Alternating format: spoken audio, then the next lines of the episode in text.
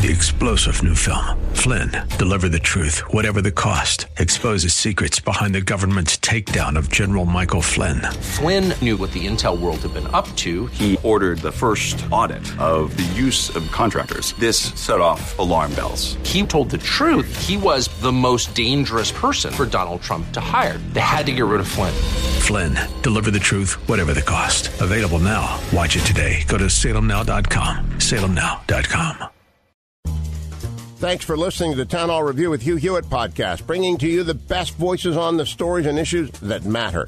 Helping make it all possible is the generous partnership with the Pepperdine Graduate School of Public Policy. Here's another piece I'll trust you enjoy. Joined now by United States Senator Ted Cruz. Good morning, Senator. How are you? Hugh, good morning. Always great to be with you. Uh, Senator, I want to talk about your Reclaim Act, but before I do that, I need your help. I'm going to talk later today with uh, New Yorker writer Nicholas Lemann. and, and Nick and I get along fine. He did a fine profile of me for the New Yorker 15 years ago, and, and I mean he's a member of the Blue Bubble uh, media, but he's a very smart member of the Blue Bubble media. He wants to talk to me about what has President Trump achieved and how has he changed the Republican Party. Let me put that question to Ted Cruz, Supreme Court litigator extraordinaire.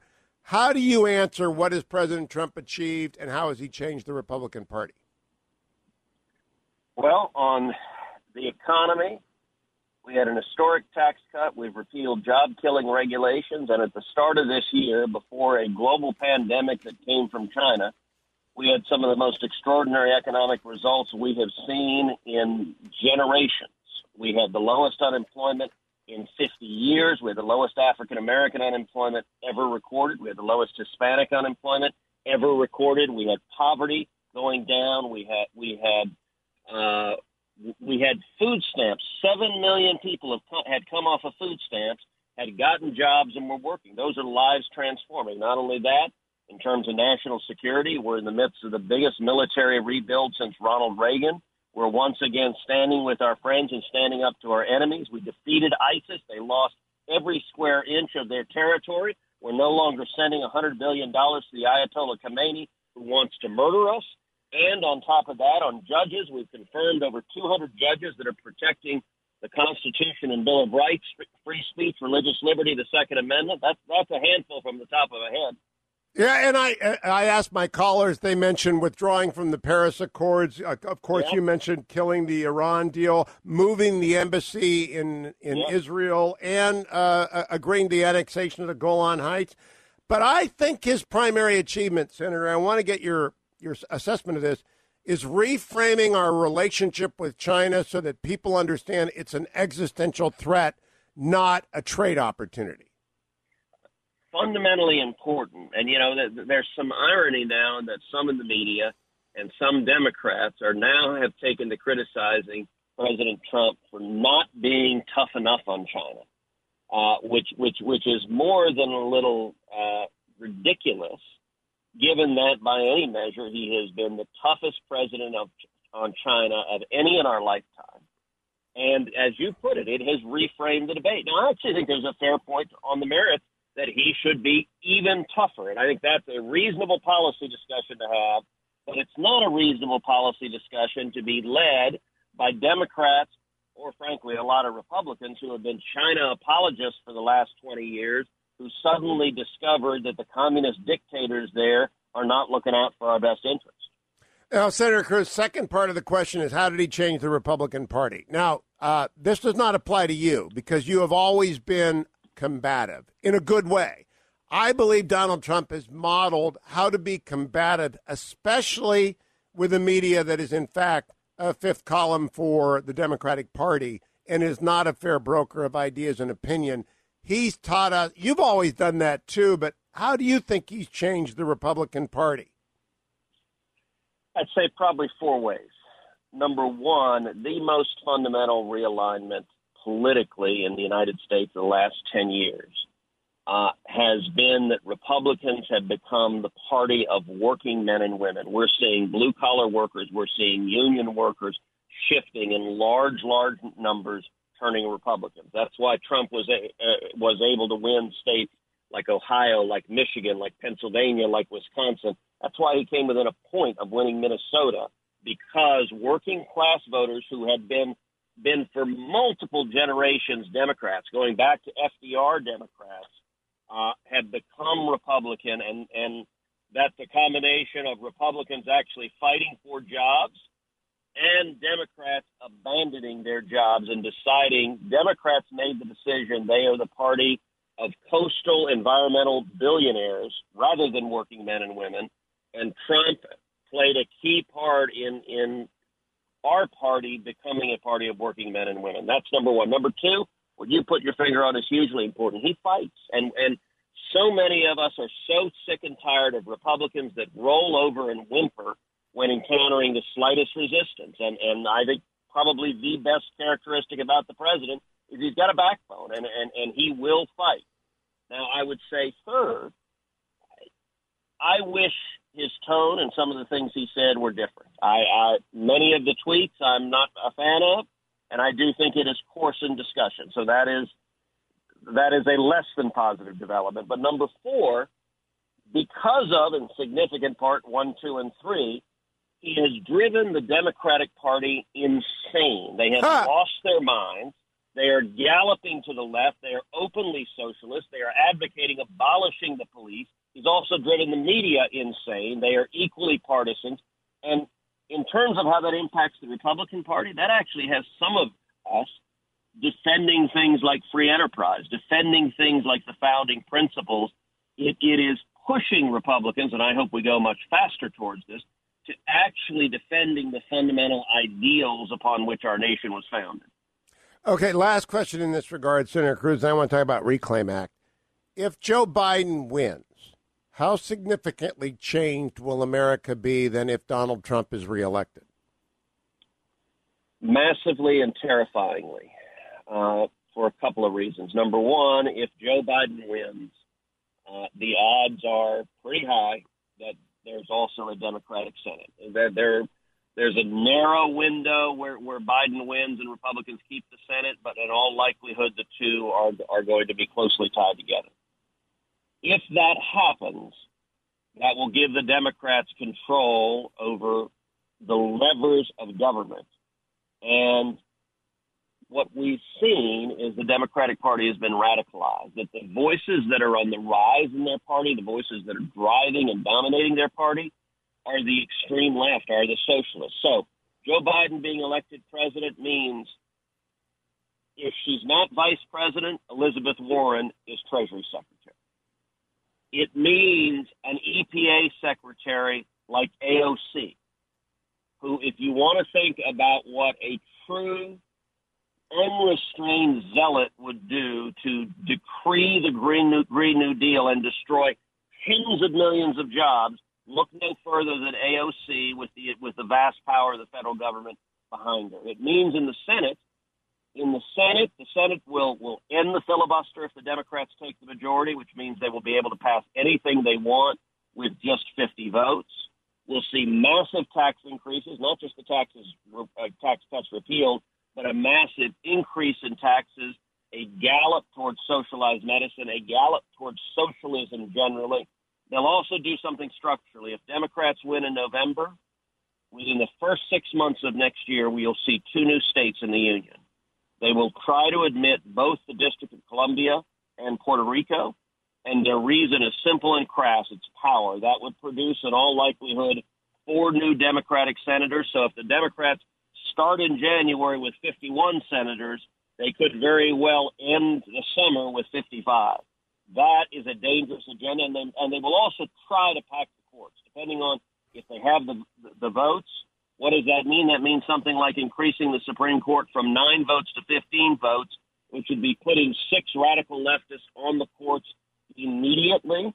Here, as you know, I've got a book coming out in, in October called One Vote Away How One Seat Can Change History. And virtually every one of our constitutional liberties that we value uh, and cherish are, are hanging by a single vote. If they pack the court, those votes will be lost for a generation.